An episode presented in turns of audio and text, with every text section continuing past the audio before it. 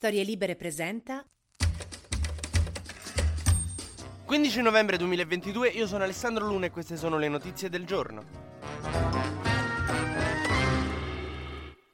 Ieri il nostro ministro degli esteri Antonio Tajani è stato al vertice europeo sull'immigrazione dove ha ricevuto dai colleghi la stessa attenzione che un mendicante riceve da un elettore di Italia Viva. Completamente ignorato. Ma perché avete presente quando tipo della vostra vita vi sembra che vi fa schifo tutto, il ragazzo va lasciato, avete preso dei cattivi voti all'università, poi vedete i reportage della Mannocchia propaganda live dall'Ucraina e dite ah ok, forse è il caso di ridimensionare i miei drammi. Ecco, a noi questa crisi dei migranti con la Francia ci sembrava il centro dell'universo, invece poi vai a vedere in Europa quello di cui parlano è altro. Tajani sembrava il rappresentante di classe che va in consiglio docenti per richiamare attenzione sul fatto che la verifica di scienza è troppo vicina a quella di greco, mentre loro discutono del fatto che sta crollando il tetto della scuola e che non ci sono estintori e la scuola è accanto a una fabbrica di fiammiferi. Praticamente mentre i colleghi europei discutevano del fatto che ci stanno un sacco di profughi che arrivano dall'Ucraina e la rotta balcanica invasa da flussi che vengono dal nord o dal sud dell'Africa, ci stava Tajani che alzava il ditino e faceva ci sarebbero sti 30 migranti ai bordi delle nostre che giustamente ma perché te devono dare attenzione? Per cui è tornato in Italia con la faccia di un sindacalista che non è riuscito a convincere i padroni a far fare ponte agli operai. Anche perché i suoi colleghi europei gli hanno ricordato che sui migranti noi italiani siamo un po' fai piagnoni perché secondo l'agenzia europea Frontex, come riporta giustamente Repubblica, nel 2022 quasi la metà di tutti gli irregolari vengono dalla rotta balcanica, cioè salgono dai Balcani, l'Italia manco sanno che è. E tra l'altro quello italiano è uno dei numeri di richiedenti asilo più basso di tutta Europa, quindi ci hanno detto ragazzi non ve lamentate perché siete l'ultimo dei problemi di questo vertice.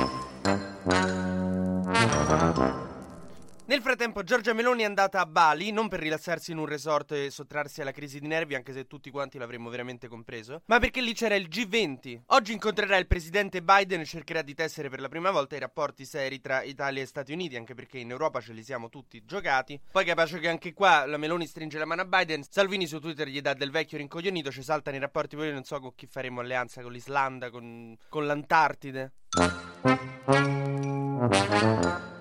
Cambiamo argomento, l'economia è quello che è il ministro dell'economia Giorgetti si vede costretto a dover rinunciare alle cose che avevano promesso loro leghisti in campagna elettorale, quindi quota 41, abolizione della riforma Fornero. Non è che vengono completamente abbandonate, ma le devono fare in maniera veramente molto soft, cioè per esempio quota 41 sarà fatta solo per il 2023 con un tetto di età a 61 e 62 anni per una platea potenziale soltanto di 40-50 mila persone, che è all'incirca il numero di gente che in proporzione vince qualcosa con i gratta e vinci, quindi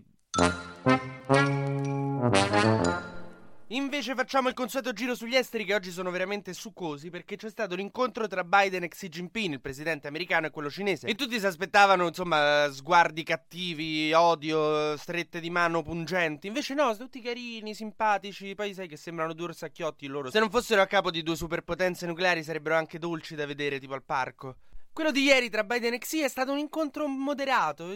Ma perché usare le armi nucleari? Ma infatti, ma non usiamole. Esatto, ecco, questo, è quello che si sono detti. Sembrava tipo quando c'hai un cane e compri anche un gatto, lo porti a casa pensando, Dio, questi si appiccicano, ma invece stanno lì sereni, magari si guardano. Bello, una scena bella ieri. Un'altra scena bellissima è stata quella di Lavrov, il ministro degli esteri russo, che è anti-occidentale in una maniera proprio se vede una cosa occidente gli, gli, gli vuole sparare. A un certo punto è uscita la notizia che era stato ricoverato a Bali dove è andato pure lui al G20 e lui per smentirla ha postato una foto per far vedere che stava bene in cui indossava Apple Watch, cioè aveva l'iPhone sul tavolo e una maglietta del pittore statunitense Basquiat che veramente gli mancava la Coca-Cola in mano e che facesse il balletto di I Did Again di Britney Spears ed era American Dead. Eh, sti cazzo di occidentali. Stupidi sexy occidentali. Mentre chiudiamo con una cosa non allegrissima, è stata arrestata la siriana considerata responsabile dell'attentato a Istanbul. Secondo il governo è legata al PKK, che è il partito secessionista curdo che fa insomma una lotta armata con attentati che però generalmente sono sempre verso militari, non contro i civili. I curdi negano qualsiasi legame con questa donna e dicono che non c'entrano, che sono contrari agli attentati che colpiscono i civili.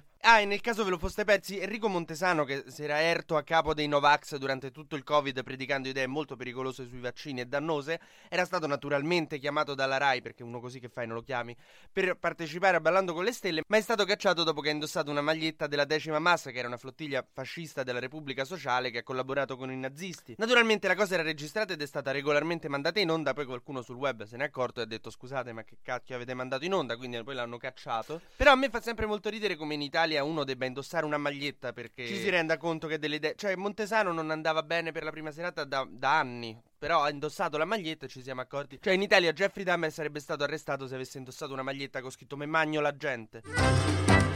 TG Luna torna domani mattina, sempre tra le 12 e le 13, su storielibere.fm.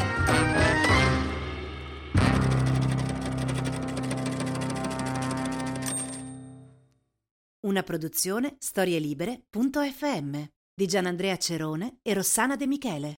Coordinamento editoriale Guido Guenci.